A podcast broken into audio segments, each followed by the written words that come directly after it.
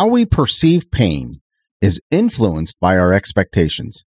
In 2012, respected researchers Atlas and Wagner demonstrated our beliefs and expectations play a significant role in shaping the intensity and quality of the pain we feel. I'm Joe. My pal over there is Curt. And we are Dudes in Progress.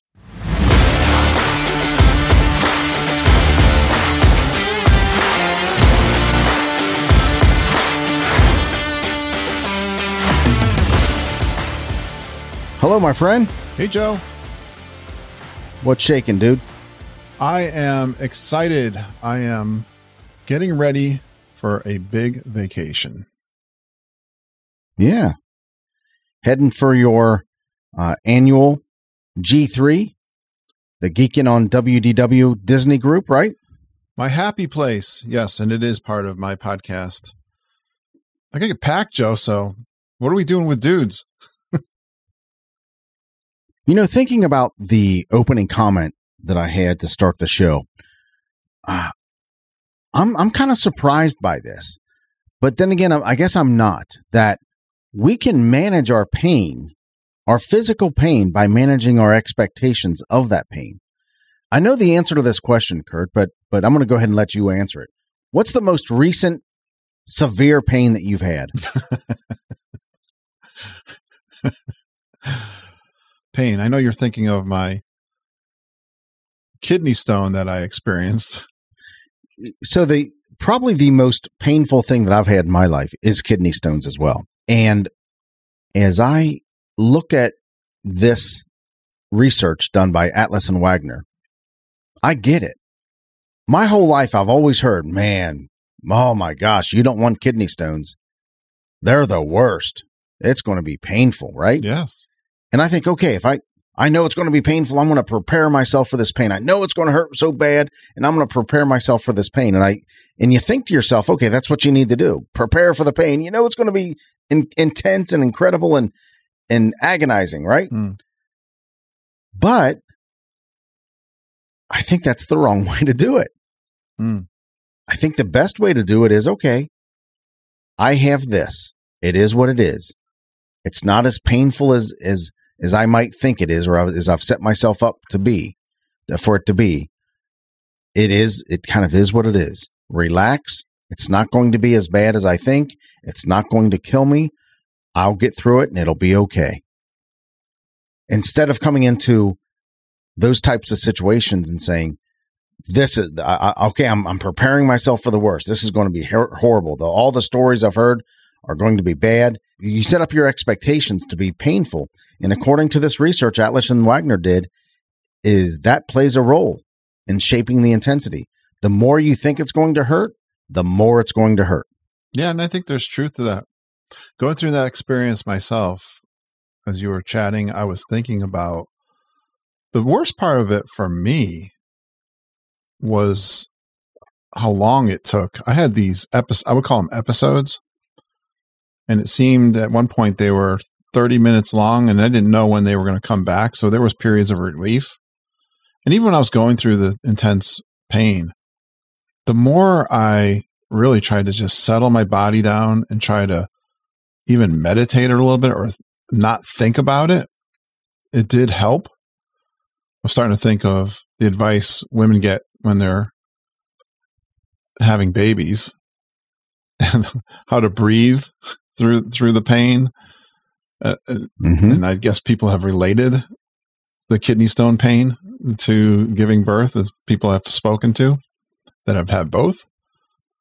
But the, the worst part for me was the the length. The last one was about two hours long. That was hard to not think mm. about. Mm. Right. But yeah, I agree. I think now you're, you're, we're not discounting the intensity of the pain. Right. What we're saying is our expe- our expectations can play a role in how intense the pain is. And the more we think it's going to hurt, it's very likely the more it's going to hurt. And I think back to doctors. You know, when when when doctors when doctors do something like they reset a bone out in the battlefield, or or, or there's a movie called Major Payne uh, with one of the Wayans brothers. Mm. uh, that he uh, he he I think he he breaks somebody's finger and says, "Now you're going to feel a little bit of pressure. Uh, you're going to feel a little bit of pressure." And but you hear doctors say that, you know, what's this going to feel like? Ah, you're just going to feel a little pressure, you know. oh. But I think they're setting our expectations for our mindset to say, okay, this isn't going to be as bad as I think. Okay. Yeah. That's, I was thinking I had a dental procedure, really oral surgery to have a tooth pulled recently too. And I've always been, had a little bit of a fear of needles. It's funny, the bigger the guy, the wimpier they are for this thing. I was I was joking with the nurse a little bit and she was laughing at me too about that. And she says, you know, you're probably right. And I've you psych yourself out for this needle that you know is going in for Novocaine. And they he did like six of them too. And he did that same thing. Like um, he he apologized. I'm sorry, this is gonna hurt. he was so right. When a doctor tells you this is going to hurt, you know it's going to hurt, right? I think I've had, you know, when you've done Novocaine for a cavity or a cap or something, I don't, I remember the needles being much thinner and smaller and not being a problem. This one was uncomfortable. There's no doubt, but I think I was definitely more mentally prepared. I was not real anxious for this procedure. I've had it done. This is my second one. Maybe that helped but certainly being in the right frame of mind, I, I, I, feel like I really did a good job on this last one. Of course, we're continuing our discussion on limiting beliefs. How we set ourselves up for beliefs and what we believe about something has a dramatic impact on our actual experience. It doesn't necessarily control the experience completely, it does play a dramatic factor in how and what we experience and the actions that we take and how we move forward or whether or not we move forward, all based on what we believe about something. Curt, last week you covered three limiting beliefs that you experience. This week I'll share three of mine, but before we go into my three, remind us of what you talked about last week. I talked about negative self talk. These are three that really resonated with me fear of rejection or criticism, and limiting beliefs about money. These are three that really are self limiting beliefs that get in the way for me. You know what I like about these conversations, Curt, is how we can learn about who we are and the path forward somehow makes itself more available mm-hmm. when we when we talk through some of these issues. So yeah, I just I, I appreciate I appreciate you sharing last week. And I'm going to go through my three and then we'll talk a little deeper about each one. My first one is sunk cost fallacy. Sunk cost fallacy is the idea that because you've been in a relationship for a long time, or you've been in an investment for a long time, or you've put a lot of money into something, or you've been to a job, uh, a job for a long time, or you've made quite an investment into anything, that you have to stay there, that you have to push this through. I mean, I, I think about an investment that I've made, and just because at one point I may have doubled or tripled or or tenfold my money. It's gone down, so I got to stay in that investment until I can reach that point again. Although all the indicators show that it's not going to happen. So that's sunk, the sunk cost fallacy. Uh, that's definitely a limiting belief that that I have. Also, perfectionism, Curt. When I think about perfectionism, I think about the idea that you can't move forward on a project, you can't move forward on an event, you can't move forward on a goal unless you think that you can do it absolutely perfect, unless you think the outcome will be absolutely perfect and flawless. And that'll lock you up, man. It's funny about perfectionism because a lot of people look at perfectionism and think that that person, because they're a perfectionist, has it all together. Wow, look at their life. And they might have it all together on the surface because they've spent so much time and energy on making themselves look good. Usually, perfectionism in fact perfectionism we talked about this before per- perfectionism can take uh, can manifest itself in hoarding because somebody can't do something perfectly they do nothing. Perfectionism can really make a mess of things. And finally uh, I, and i've done this recently and this isn't something that I, I used to do but i'll be honest with you i find myself doing it more and i'm not sure why. And that is catastrophizing uh, that's basically assuming the worst possible outcomes will will occur and that leads to anxiety and avoidance of taking any kind of risk. And like I said, that's something more recent for me and we'll we'll we'll probably talk talk through that. So those are mine: sunk cost fallacy, perfectionism, and catastrophizing. Uh, let's start. Let's start with sunk cost fallacy. Sunk cost fallacy it generally refers to the tendency for uh, for people to continue on in some kind of endeavor, a project, investment, uh, a relationship, whatever it might be, simply based on the cumulative prior investment that they made, be it money or effort or time or whatever it might be, or rather than on current and future value of, of this thing. Basically, Curt, in other words, it's the idea that because we've already put a lot of time or effort or money into something, be it emotional effort, emotional time, whatever it is, we should just continue doing it, even if it's no longer the best decision moving forward. I find myself doing this more than I care, more than I care to admit. I've been in relationships too long. I've held investments too long. I've been in projects too long because of sunk cost fallacy. So how can how can sunk cost fallacy really limit our growth potential? I look at it as an as in wasted resources. When you continue to invest time and money and energy into anything that's no longer beneficial or viable, Look at all the time and resources that you've put into that that you've wasted. Look at all the missed opportunities that have gone by because you've stuck with something simply because of the past investment that you've made. The emotional drain, holding on to something simply because you're emotional, emotionally attached to it. Have you ever experienced sunk cost fallacy, Curt? I'm thinking of two right now, Joe. That one is my house my current house. We've been in this house for 28 years, something like that. We bought it and it was in pretty rough shape, owned by the bank. And we did a lot right up front to bring it to livable. Put a roof on it, paved the driveway. There were several things. The kitchen, we made we put a counter, we had carpenter come in and do some things. But you know, it's still a 1970s house. it's got problems. It's outdated. And there's other problems, probably too big for my wife and I right now. I think the emotional part is, or the amount of effort it would to sell and move on to something else. There's lots of other factors involved.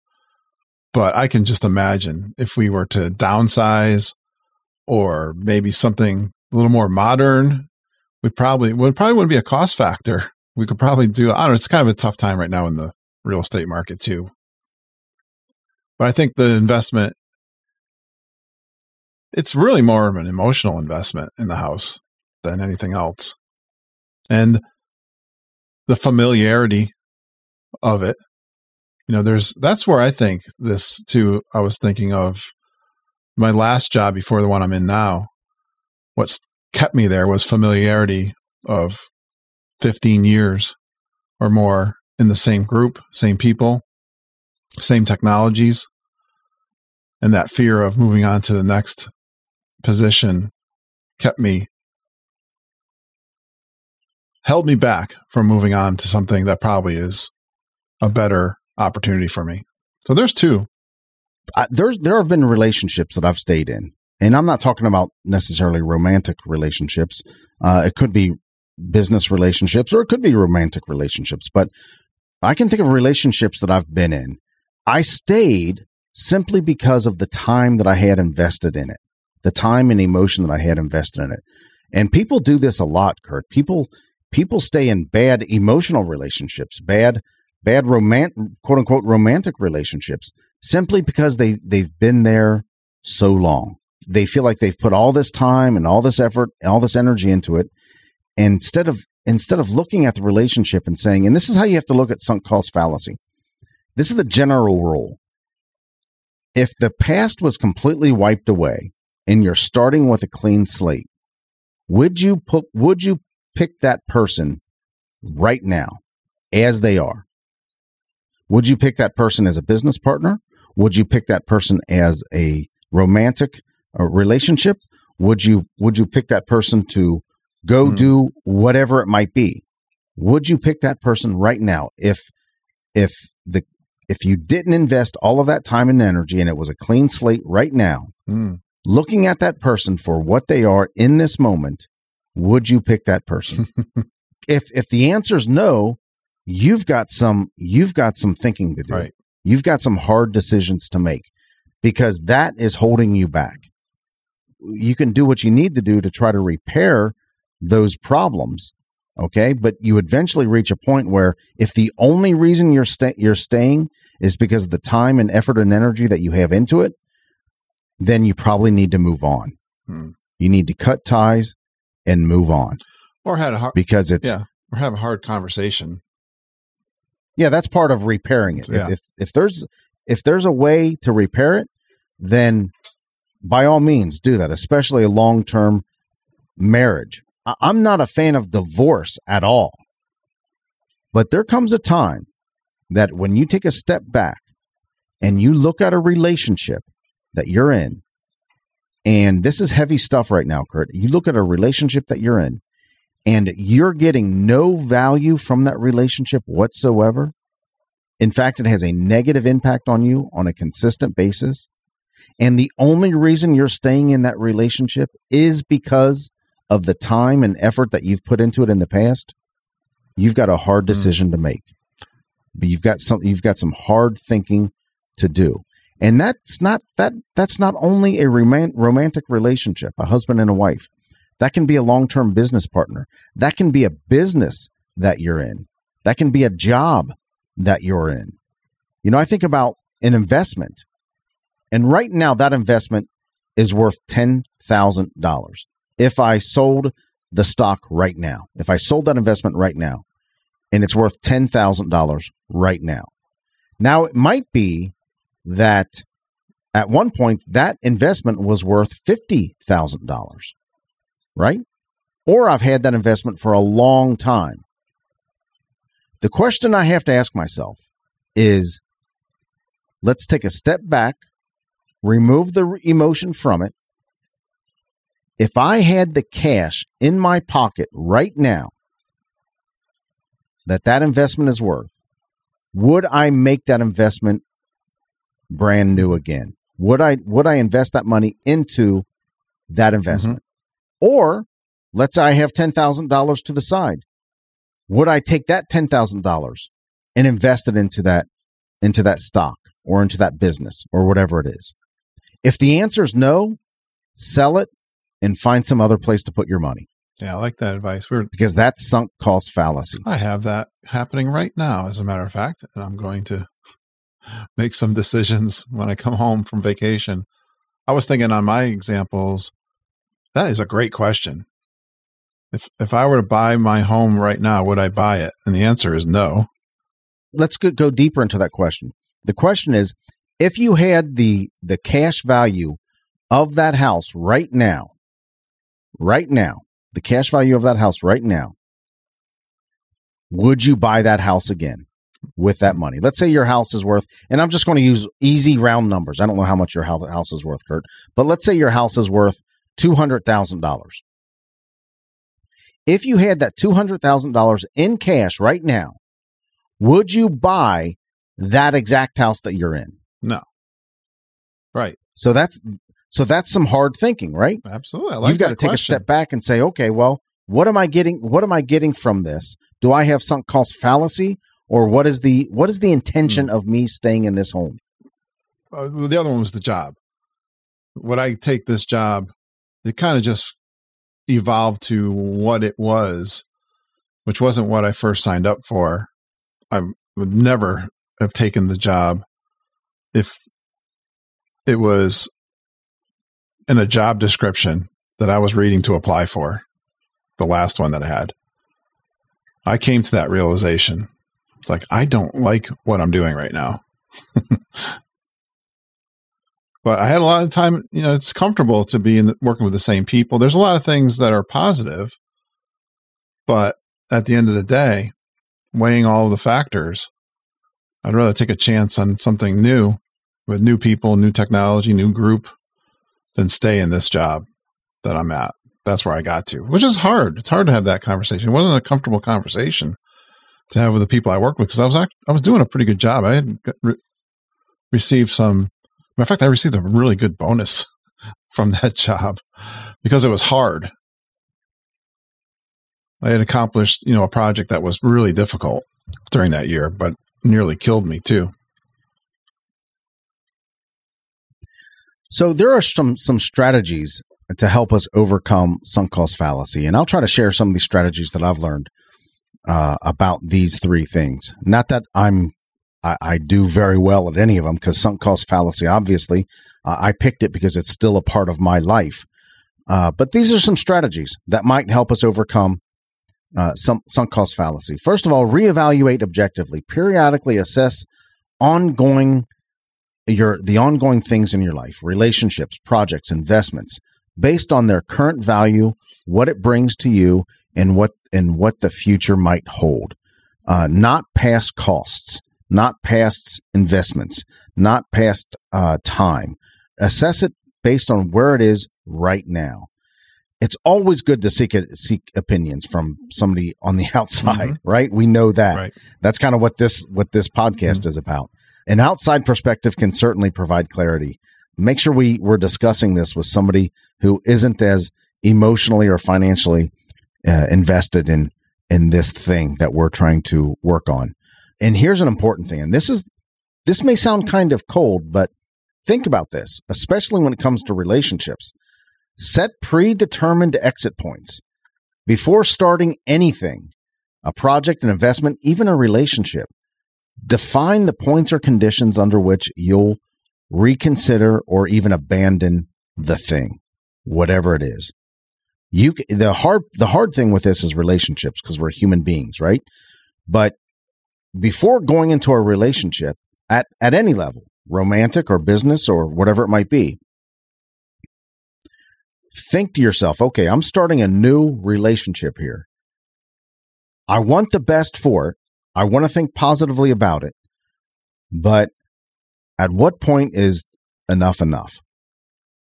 And just kind of keep that keep that in the background because I, I do think that uh, on the other end we want to be careful with predetermined exit points because we want to be positive about whatever endeavor we're getting into, whatever it might be. I think there's a difference between positivity, positivity and being Pollyanna. Positivity is thinking, okay, I'm going to make the best of this and move forward and keep my thoughts on.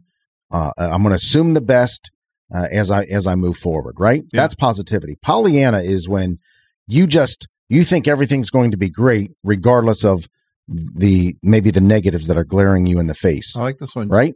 Joe, I think you know, I'll use you and I as an example. If we we've talked about doing a side gig or business on the side as part of either our podcasting efforts or something else. And I would say you and I have the relationship where I I feel we could say, hey, you know what? Let's give this six months or a year, whatever the time frame is. And at that time frame, mm-hmm. we say, let's evaluate. Are we still all in? We were excited at the beginning. We, you know, or are we not? I think that would be a I think that's a great way to approach that kind of relationship. Well, to piggyback on that, Curt, the not that this is a Joe and Curt love fest, but I, I think about I think about our Saturday morning investment. Almost every Saturday morning, we come through. Uh, we we talk online because you live in Connecticut and I live in Cincinnati, but we talk online almost every Saturday, and that's an investment. That's a Saturday morning investment. Absolutely. And uh, we've talked about okay, is this is this still serving? Is this moment is this time together every week still serving us? And the answer for me has always been yes, and the answer for you has obviously been yes, and we continue doing it.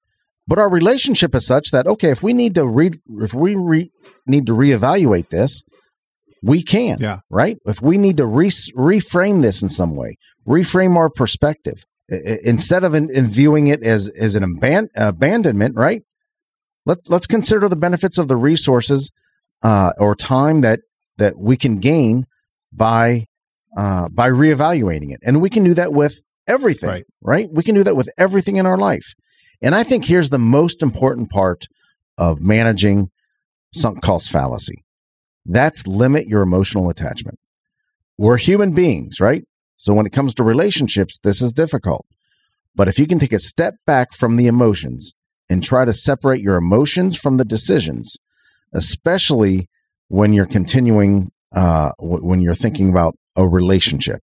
But if you can take a step back and remove your emotions from it and make and be willing to make hard decisions, Mm. that's the that's that's the best thing that you can do is limit the emotional attachment. Yeah, that's very true. And I- don't always describe myself as an emotional person, but when it comes to breaking up, that's breaking up is hard to do for me. As the song, That's right. It's hard to do for everybody. Yeah, It's hard to do for everybody. I'm not an emotion. I don't always feel like I'm an emotional person. I don't. My emotions don't run me. Is a lot of. I feel most people, are, their whole life is run by emotion, and I've never felt. I'm more analytic in my personality, but if I'm invested, especially relationships, breaking up is hard to do. and not just relationships, but volunteer work you're doing. And you, you and I have talked about this. We, you, you had your presidency that you were in your condo association. That was hard for you to do. So to wrap up sunk cost fallacy, in, in essence, uh, sunk cost fallacy can can lead us, people and entire organizations, to make decisions based on what they've previously invested rather than what makes the most sense for the future.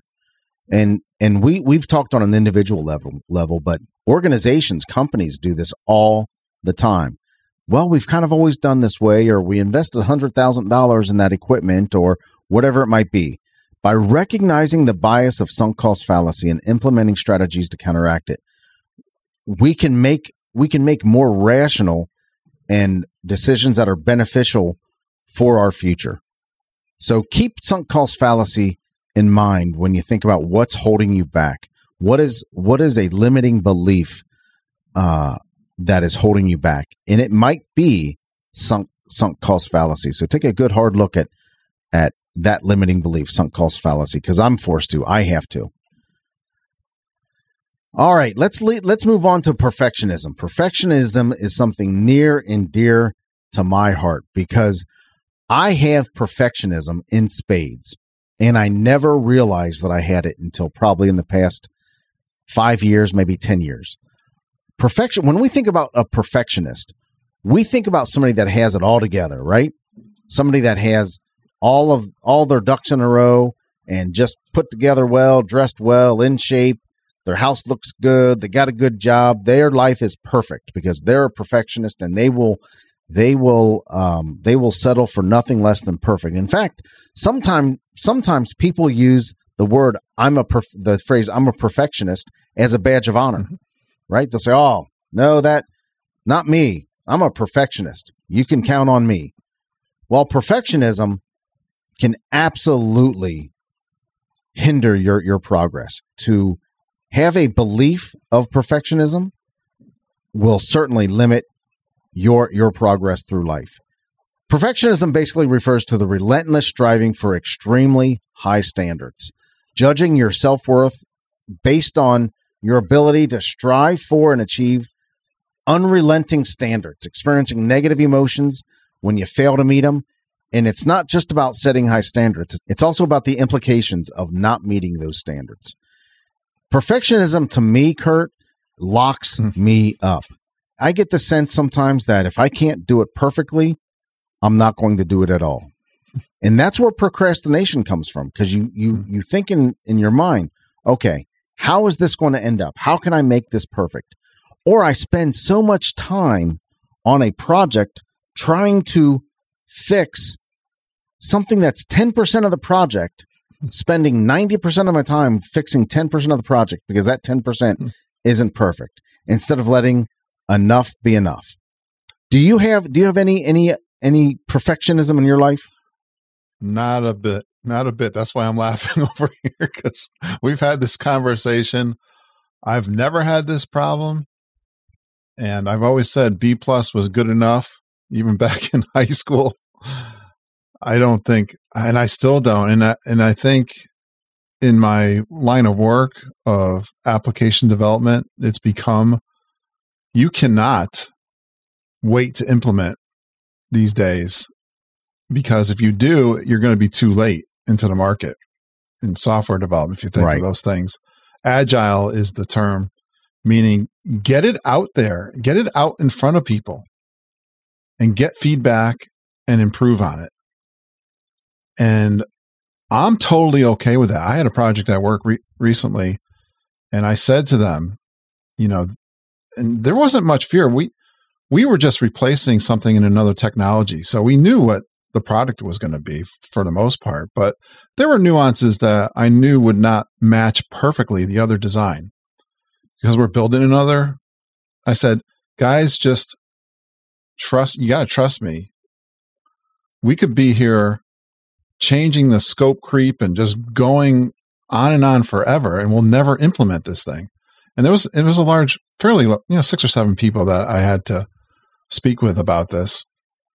Don't get caught up in nuances. Let's get this thing out there in front of people, and then start, you know, and then improve on it. We could put improvements every week if we have to, but that's not an easy concept to sell to somebody because they want everything all at once. Especially- They want everything in the full. They want the final product, you know, on day one.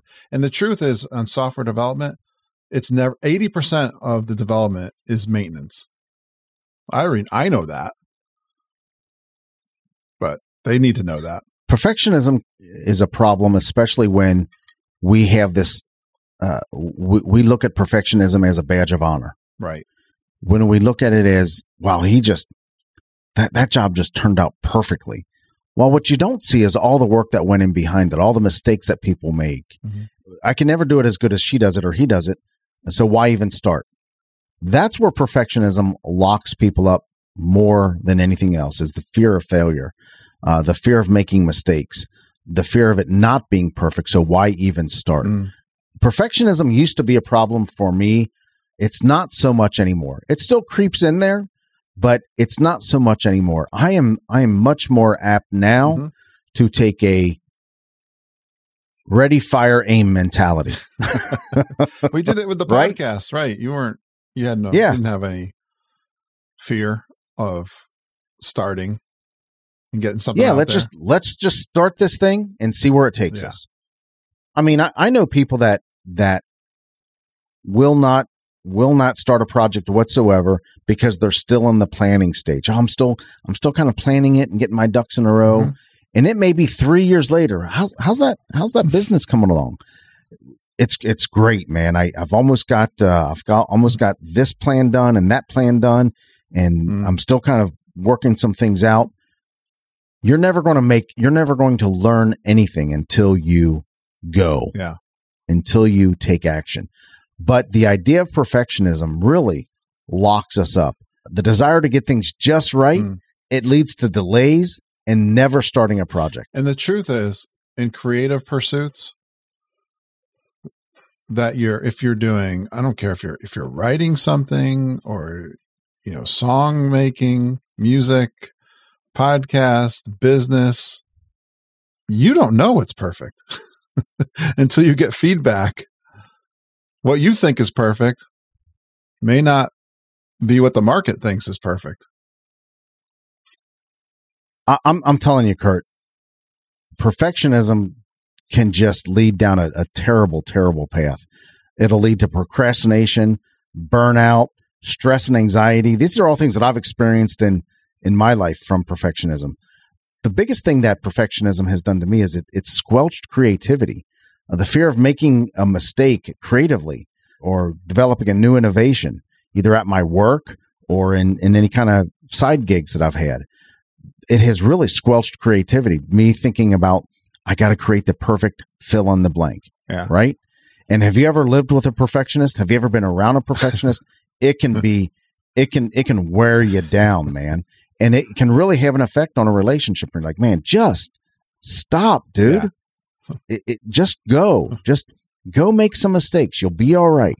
You'll be all right. My dad was a perfectionist, or is a perfectionist. He was again. He was worse, I think, when I was a kid than he is now, but he certainly is in that category. Remember our conversation with Chris and Brandy? She talked about her Mhm. dad and all the pressure. You didn't you didn't mow the lawn correctly. Go do it again. Right, Like, right. Really? Does it? I mean, the next day I had that. I was I thought about her because I was looking at my lawn. I kind of did a loop around and it made another little path. It, I'm thinking, oh my gosh, that would never fly in some people. But the next day, after the wind blows and the rain comes down, nobody knows the difference. You're right. You're right. So, what are, what are some things that we can do uh, to really help us reduce or manage perfectionism? Uh, what are the and I have th- these are lessons for me uh, as they as well as they are for uh, somebody else, a, a listener. Uh, I think you, we start with realistic expectations. If we can take a step back, realize that nobody, including yourself, is perfect. Set achievable goals. I'm not a big fan of goals, but I can set achievable values. And here's something that I've really learned to do is to celebrate small wins. And where I've really learned to do this recently is through our podcast. Because we have a win for the week. It's it's recognizing something that has happened to us that week that we can celebrate. It may not have been perfect. It may not have been exactly the way you wanted it to turn out, but learn to celebrate it. Learn to celebrate small wins instead of focusing on wasn't on what wasn't achieved. Celebrate what was achieved. My strategy here is be okay with iteration, meaning getting getting things out in front of people as quickly as possible. And set the expectation. It's a draft or I need your feedback. And value the people that you're working with, what they think of them. Now that can get out of hand too. You got to manage that a little bit too, because they can, again, scope creep is not a good thing. You got to put your Mhm. arms around it. But because quite honestly, we just don't know what perfect is. It's, you want to get the most impact in what you're doing. You want, you want the most amount of people to enjoy what you're doing, I guess is what I'm thinking of. Or depends on what it is, Mhm, mhm. right? Or a pre or Yeah, you do have to look at the impact. doing. You do have to look at the impact that you're losing. Yeah. Look at the impact that you're losing by being by wanting something to be perfect. the time right? If you if you've set a goal to give if you've set a goal that hey, I want to give a hundred dollars a week to charity, all right, and for some reason that week you only have seventy five, and but you're stuck on this hundred dollars a week because for the past few weeks you've gone into that charity and you've given a hundred dollars, but now this week you can only give seventy five, and because you're a perfectionist, you don't give at all because you don't want to walk in and not give $100 because that's the perfect standard somebody somebody has just lost $75 of your generosity Mhm. right yeah, great example. Here's a mindset shift that is difficult but can be the most effective the most effective strategy to overcome perfectionism and that's embracing mistakes as a win Mm. instead of viewing our mistakes as a failure let's see them as a chance to learn Right. and grow. Wasn't it Thomas Edison who said, uh, "I never failed to uh, to build the the light bulb. I just found out ten thousand ways not to do I it." I love that quote. Yeah, that attitude. Yeah, I I I screwed it up, but you get the spirit of it. But if we can em- em- embrace our mistakes and imperfections as a win, and see them as a chance to learn and grow, Yeah. that is ninety percent of the perfect of the perfectionist battle. Yeah. I had one, Joe, recently. This actually combines sunk cost fallacy. Now that I think about it, I was preparing for vacation. I had a project where um, I'm reading an Excel document and eventually I'm turning that into a, a PDF. So I'm taking all the data from Excel and I'm, I'm writing, oh, let's call it a program, a procedure that's, that's doing this. And I went down the road in the old way that I used to do it, which is to write it to Word first, Microsoft Word, and then from there convert it to PDF. And dude, I was it was fighting me all the way. And one one of the things that at the end made me think, let's throw away all the investment I've put in this, which was considerate. I had I had to create tables that were dynamic because I didn't know if the data had one table, two table, or three date. It dep- you know it always depended. And finally, I'm talking with one of my coworkers, and he said, "Why don't you try writing this to HTML first? And the light bulb went in my head. I said, "That would solve this problem that I have." But I've got a ton of time invested in this way I've been doing it all along. And really, a lot of mistakes were made getting to where I was at. But, Mm. you know, this past week, I started working on the HTML version and I essentially built two of these. And I had the original one, which was much harder, and the the follow up one that I had to build. I built them all almost entirely in a week. Wow. so, Wow. and I've got that capability that I wanted to have the dynamic tables. So, lesson learned Awesome. there. I threw away all of that previous work pretty much. that embraces mistakes and you overcome sunk cost fallacy Yeah. by by moving in a different direction regardless of how much time and effort you had put in it you know one strategy about perfectionism i think is important i try to do this myself is to limit my exposure to comparison and the biggest way to do that is social media facebook and twitter and instagram if you're prone to perfectionism and you look at people's Instagram posts as a standard to meet, well, you're going to fail. Mm. If you look at somebody's Facebook posts as the lifestyle standard to meet, you're going to fail because very rarely do we show the worst of us on social media. Mm. Very rarely do we show the rough things of life. And when we use social media as a uh, as a mirror for ourselves, we're going to fall hard. And I think one of the best ways in today's day to overcome perfectionism is to limit yourself uh, on social media. Limit that that exposure to comparison. It's not only that you see perfection, but you see people that you might think are doing it better than you can do it. And you try to compare yourself. That's actually one of the things on the list that locks you up, comparing to others. That's one of the other beliefs that was on my original 12. And yeah, I, I can watch, you can watch other podcasters if it's video you're creating and it's not one of your, spe- you know, someone gave me some great advice about that in that, you know, your content, certain people are going to relate to you. You're, you're going to, you may not think you're unique, but there are ways that your content relates to other people that it might not, even that other person that you are looking in social media that you think is perfect. They could think totally different and, and relate to you more than they do the other person. So just get it out there and work with your people. The, the, truth is, Curt, perfectionism can drive us to achieve great things if if managed properly. It's okay to want the best, right? It's okay to want to achieve great things. It's okay to want to produce quality, right? Mm-hmm. That's all okay.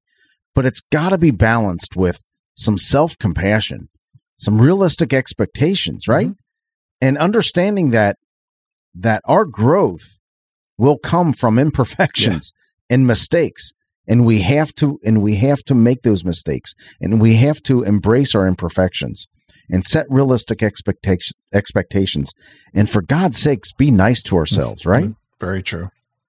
Yep. Relax. You know Curt we've we've exhausted sunk cost fallacy and perfectionism. And quite honestly looking at the time i don't think that we're going to uh, be able to cover catastrophizing the way it needs to be covered. And also i'd like to include maybe one other one other subject into uh, into these limiting beliefs. This is what i propose that we stop right here all right? And we plan for for a future show that covers catastrophizing and, and another one of these li- limiting beliefs. Is that fair enough? I like that idea. I like when we call an audible. Do you have a win for the week, Curt?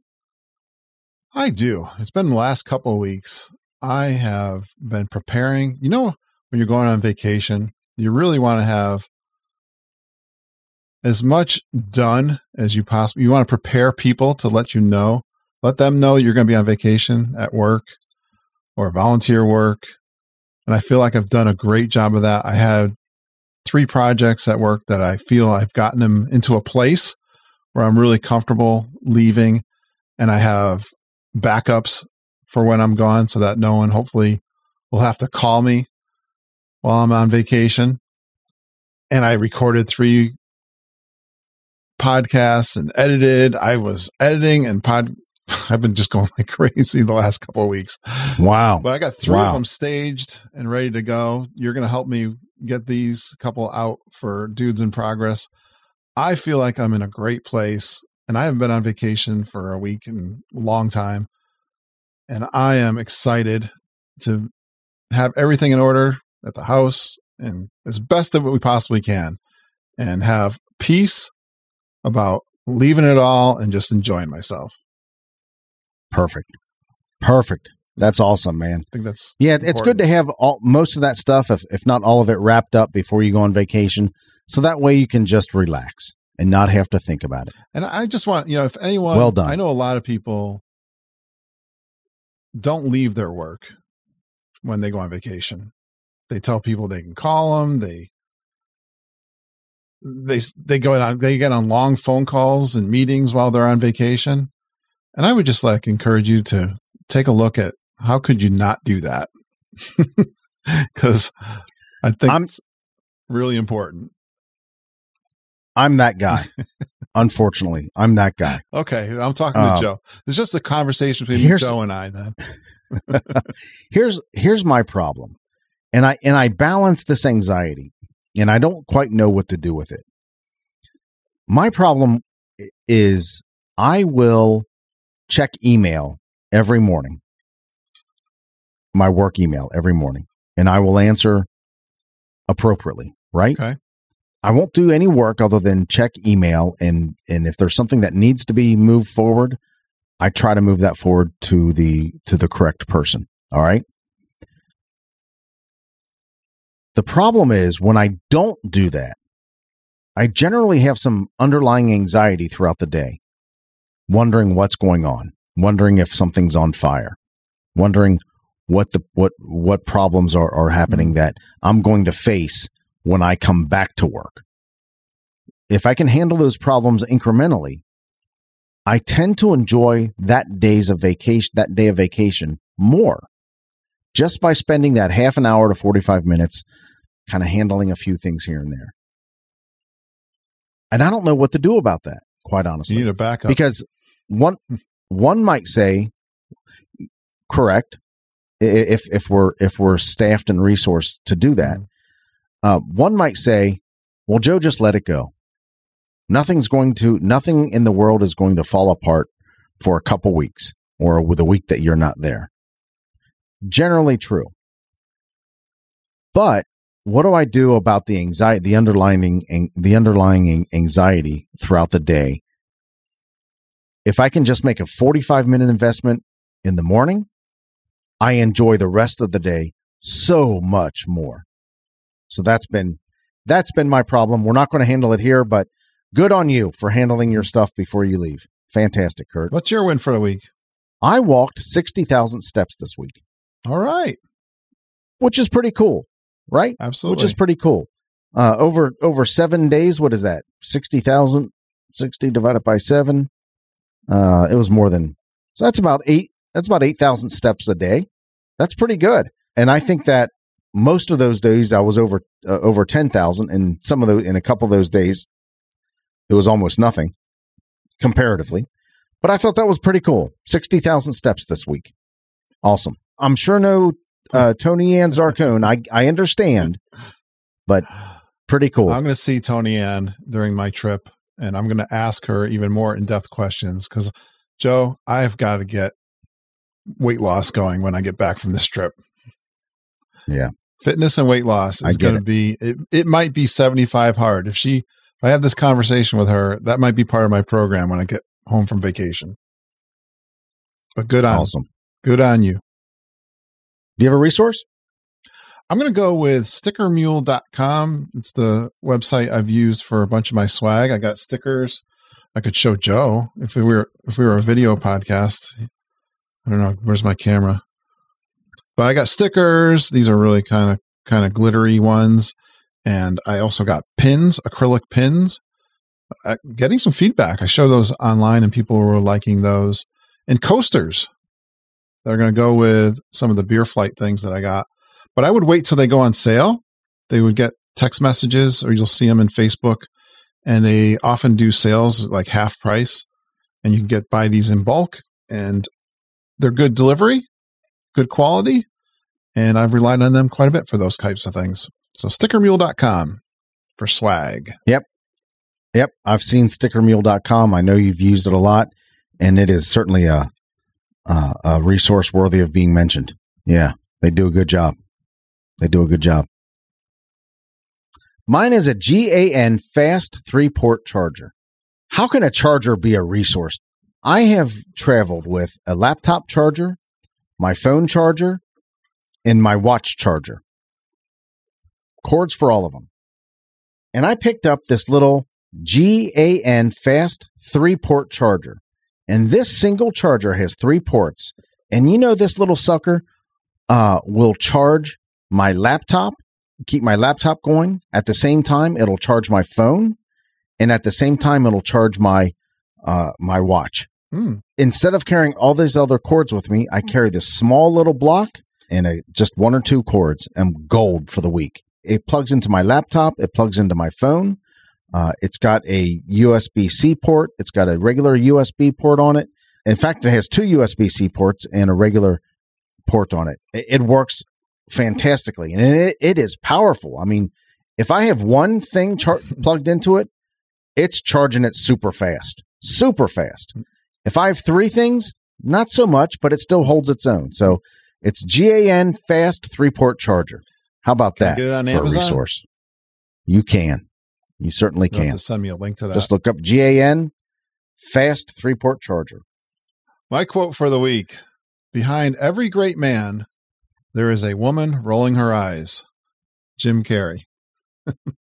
That's And I give you that quote, Joe, because last night I was at the grocery store with my wife, and who calls me, who doesn't call me that often, is Joe Taylor. Mhm. We've been joking back and forth how my wife listens to the show, and she says Joe is weird with no explanation. I'll, I'll take that. I'll take that as a compliment. Did she give you the, the response yet of why she thinks no. you're weird? So she told you she would give you. I asked for three reasons why she thinks I'm weird. Me, I love my checklist, right? Uh, three reasons why she thinks I'm weird, and she said she would give those to you. In fact, she might record them and send them to me or to you. Yeah. So my question for you is: Did Uh, she? No, she didn't. I asked her this morning and she said no, she's got too much on her mind right now. She can't respond. And to tell you, she thinks I'm weird too. If that's any Wow. consolation. If you and I are in the same club, I'm both worried and complimented. You don't know how to take that yet, right? All right. My quote comes from Anne Lamott. She is a both fiction and nonfiction writer. Uh, she has a, a Christian lean uh, to her writing, but she she's a little more progressive than you might think a quote unquote Christian would be. Uh, but I love this quote, especially considering the uh, the topic we've been talking about. Perfectionism is the voice of the oppressor, the enemy of the people. It will keep you insane your whole life. Anne Lamott. And I couldn't agree more. I don't want you insane, Joe. I don't want to be insane either. And I've learned to let go of perfectionism, a, a significant, I think so uh, too. uh, uh, significantly let go of perfectionism. yeah. Uh, but still, it's it's it, it creeps its ugly head in there. But I love that. Perfectionism is the voice of the oppressor, the enemy Mm-hmm. of the people, and it will keep you insane your whole life. Thank you, Anne Yes. Lamott, for that quote. Well done, my friend. Good episode. Our website is dudesinprogress.com, dudesinprogress.com. If you want to go directly to our Facebook site, you can do that by going to dudesinprogress.com slash Facebook. If you want to send us an email, you can do that at dudes at dudesinprogress.com. Periodically, we have uh, listeners that shoot us an email and give us compliments on the show, um, maybe some criticism, and uh, some ideas for future shows. So we'd love that. Uh, when you give us feedback, it puts gas in our tank, lets us know you're there, and lets us know you care. Remember, Curt, progress is better than perfection. Let's, so let's keep moving forward. I I'm moving forward right down to Florida this week. I won't be working on anything except for enjoying myself. Did you forget your half? What half? We'll try to do better next time. Okay, no, I was just trying to do something different. Oh, okay. Well, tell me you're going to do something different then. I need structure and process. Perfection. you can leave that all in if you want. All right. Talk to you soon.